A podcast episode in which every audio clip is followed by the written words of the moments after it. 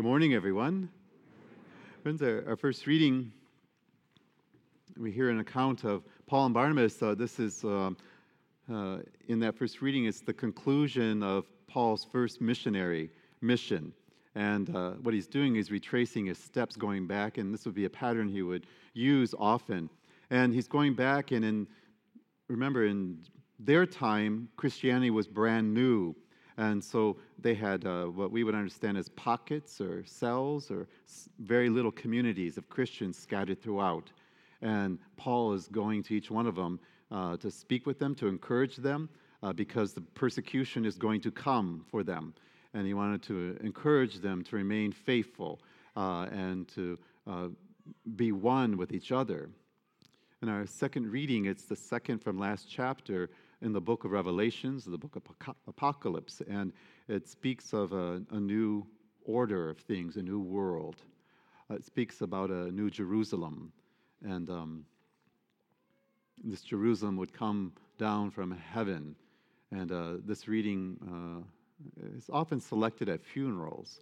Um, people read it and say, Father, uh, this new order uh, is my loved one who left this world entering into that. And we say, we pray, we hope so, in fact. Huh? My friends, this uh, past week, uh, I spoke with a, a, couple people that came and um, to chat with me about some things. And one or two of them talked about uh, encounters with other Christians. And uh, unfortunately, for one, um, she met a group uh, of Christians, and um, things are going well uh, until Mary was brought up. And um, once Mary's name was brought up, Mary, the mother of Jesus, um, they asked her not to return. It's heartbreaking to hear this um, because this is not what Christ desires from us. And It is not how we understand the scriptures. And I'm not talking just about Mary, I'm talking about the treatment. And uh, Christ desired that we be one. And uh, he said, if uh, those who are not uh, against me must be for me, uh, Jesus speaks to Peter. And uh, we have to do better, all of us, better. Well, my friends, this uh, brought me to thinking about um, these very familiar words of Jesus from John's Gospel uh, love one another as I have loved you. And this is how people will know that you are mine, that you are one of my disciples. And uh, my friends, uh, it made me wonder like Father Mark, uh, he'll go grocery shopping, and I'll have my collar on. and uh, usually I get this reaction You do your own grocery shopping? yes, my guardian angel is very busy today. but it makes me laugh, but it made me wonder what do people think when they see me in a collar? What do they think of the priest? Uh, what is the expectation that they have of who I might be? Um, and certainly, wearing my collar, the first thing that should come to mind this is a Christian man. And um, to know somebody uh, um, and to know their name is important in our culture. And uh, we come to know that person by their name, uh, by their actions, and even by their affiliations with certain groups. And my friends, from this expectation flows emotions. And uh, um, it made me wonder particularly of late, because of the climate of, of the politics and society, what, what do people think when they hear the word Christian? What does it evoke within them? What should it mean to others? It gets even more complicated as I opened up with there are 35 denominations of Christians now. And uh, as I explained in the beginning, not all Christians hold to the same tenets of the faith. We are not all united. And, uh, and of late, with this current political and social climate, um, many folks uh, think Christianity or to be a Christian evokes images of intolerance and oppressiveness and uh, anti science and anti thinking and um, no respect for other people who are not Christians and uh, a religion of no, no, no, no, no. You can't have this, you can't do that. But my friends, when we look at especially John's gospel, Jesus says, Jesus will tell us, all the commandments are fulfilled in this love of God and love of the other. Do this, and you have fulfilled the Mosaic laws. Now, Jesus was very specific about the Mosaic, but um, when we look at it from that perspective, Christianity is very liberating and very freeing because, according to Christ and how he spoke, it's even less than the Mosaic laws, the 613 of them. So it's not a religion of no. But, my friends, is this the image that others have of Christian? There are others, though, however, that when they encounter Christian, the name, the person, Christian, it invokes someone who they can rely on to tell the truth, to treat others with dignity and respect, no matter what, who will be fair and someone who lives not by worldly opinions, but by the ways of Jesus Christ. And I would hope uh, that others would come to know that the name Christian means I am a disciple of Jesus Christ. And I try to my best to follow his teachings and walk in his ways.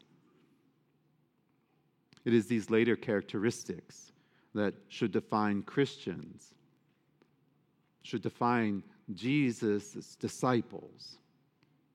The first reading speaks of the challenges of the early church not only in how others saw these followers of the way, is what they were called at that time. We know it as Christians, but they called themselves followers of the way. But not only how the Gentiles saw them, but also how the other Christians saw each other and how the apostles were working with each other. I mean, their small group. And my friends, what becomes very clear, especially from the Acts of the Apostles, there was no perfection in those communities. And uh, this may not be surprising to you today. There is no perfection today either. There's holiness, but perfection, God is perfect. But as long as we are in the church, it is not that, is it? But that reading from Revelation says the day is coming, however, when that new order will be here. The second reading from the book Revelation tells us about that perfect Jerusalem, that perfect community. It will come down only from heaven. It seems then to apply that uh, that Jerusalem on earth, while we may work for it, does not grow into that type of perfection because we have human imperfections with us. And still, now as it was then, the Christian communities, the churches, the parishes are meant to be places of holiness, places where Christ's truth and His light and His love is not only spoken about, but lived out daily. Thus, there are to be places of holiness. Any place that claims to be a follower of Jesus and a Christian church must be working towards that holiness, must be working in His ways and to abide by His commandments. Even in the midst of imperfections, as it is, despite disunity amongst all the denominations. We Christians must persevere in creating and keeping communities that support and have respect for human dignity and human life. The Christian communities must be very clear about this. Christian communities must also uh, be undying in their support of the nuclear family. Christian communities should be about honesty and for trying to stay united around the Lord. Christians must come to realize that Christianity is a way of life. It is not some type of amenity, some type of optional thing that we pull out on Sunday, but not the rest of the week. That His truth is an absolute, we must tell everyone. His truth is absolutely needed for salvation. And it is a treasure to be shared. As I've stated before, the Christian faith is not for the faint of heart. Christianity is one of the toughest religions ever. But the rewards are eternal. Many of Jesus' teachings seem so challenging and certainly uh, very opposite of worldly ways. All you have to do is go look at the Beatitudes or the Sermon on the Mount. Jesus turned everything upside down when he gave that homily. And it freaked out everyone then. And it still kind of tweaks people today because they're challenging and they're difficult. But I think the point that our Lord was making in these words, my friends, the reading today is this, the setting for it is the Last Supper. Jesus is going to die. He's going to sacrifice his life for all of us. This is his last meal with them. And he shares with them what is absolutely dear to his heart. If you know you're going to see your friends for the last time, I suspect your conversation is not going to be frivolous.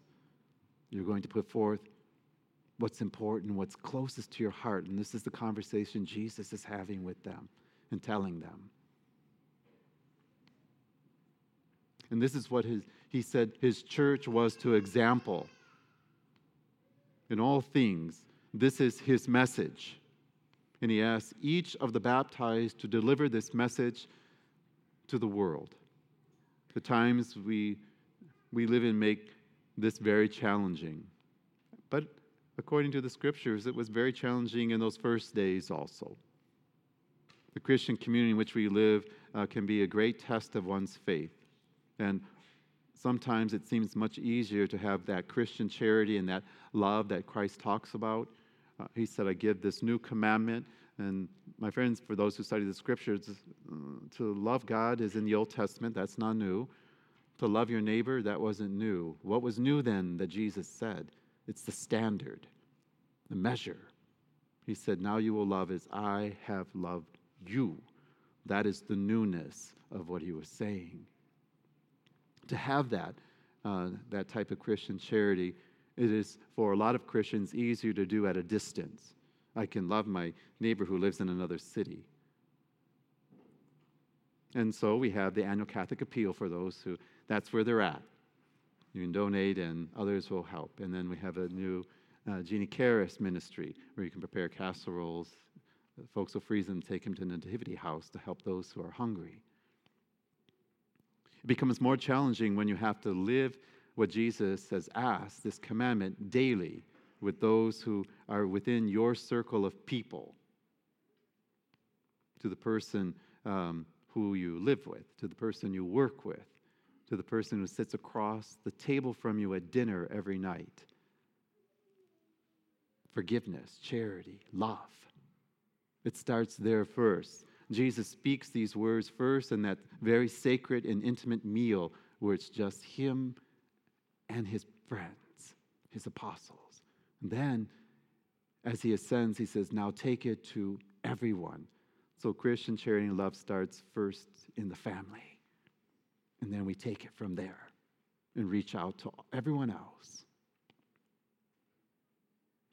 People will be able to recognize us as disciples of Jesus of Nazareth, Jesus the Christ, by the love we have for each other. They should be able to gaze into your home and into our church and say, I want what they have love, community. To do this is to give powerful witness to Jesus, to a world that needs it so much also. Our discipleship, living it, is the witness we bring to our family, to our friends, to our parish, to our workplaces, to the cities that we live in. For most of the world today, the strongest proof, the greatest witness that Jesus is truly resurrected will not be found in any book because they're not picking it up. It will not be found on our websites because they're not really looking at it. It won't be found in movies, although there's some really good ones. They will only come to know and understand Jesus as they did in those beginning days by the witness of those who claim to be his disciples. To love as Christ did and asked us to do is impossible for any human person of their own volition. they will need to stay connected to Christ and need His grace for this to happen. It requires His very presence. That means you must be in a relationship with Him. Catholics don't use this word very much, but you have to have a personal relationship with Jesus Christ. The Protestants are very good about this, saying it and living it out. We live it out, but we don't say it that way. It's odd to us. But each one of you have a personal relationship with Jesus Christ. If you don't, you better get going on it. My friends, the truth of the matter is if anything brings people to Jesus, it will be Christians. But it's a double edged sword. The other end of that sword is the fact that if there's anything that will keep people away from Jesus, it will be Christians who do not live as Jesus has taught, or as the word is used, they're hypocrites.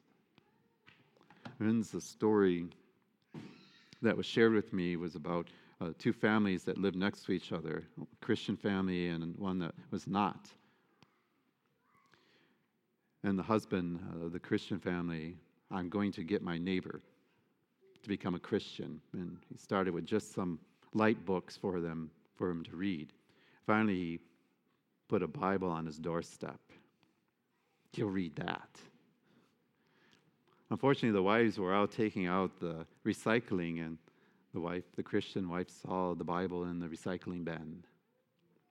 She told her husband. He threw the Bible into the recycling bin. The Christian neighbor went over and knocked on the door. He was going to demand. And he said, I gave this to you, and I wanted you to read it, and I wanted you to learn, and it's in the trash. You didn't read it. And the man said, I did, in fact, read it. I watched you every day to learn. And what I learned was Christianity was not for me.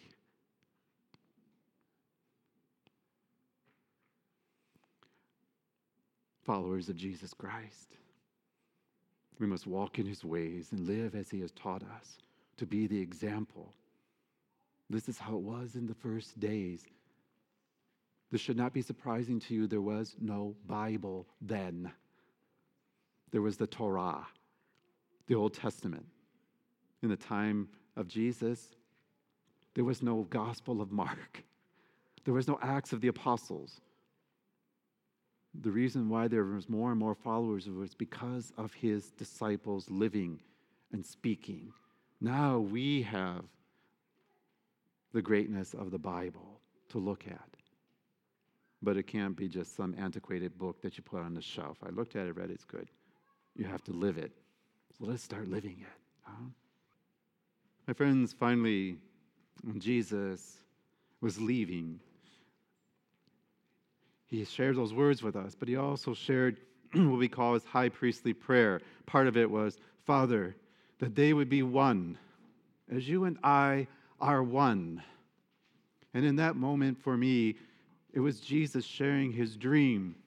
Father, I dream that they will be like you and I. The Christian community must deliver to our Master his dream that we would come together and be one we may not be able to deliver the world to Him, that's for Him, but we can deliver our communities and become one to give what He said. Be one. So let us be about Jesus and walking in His ways and being His disciples, not only in word, but in deed.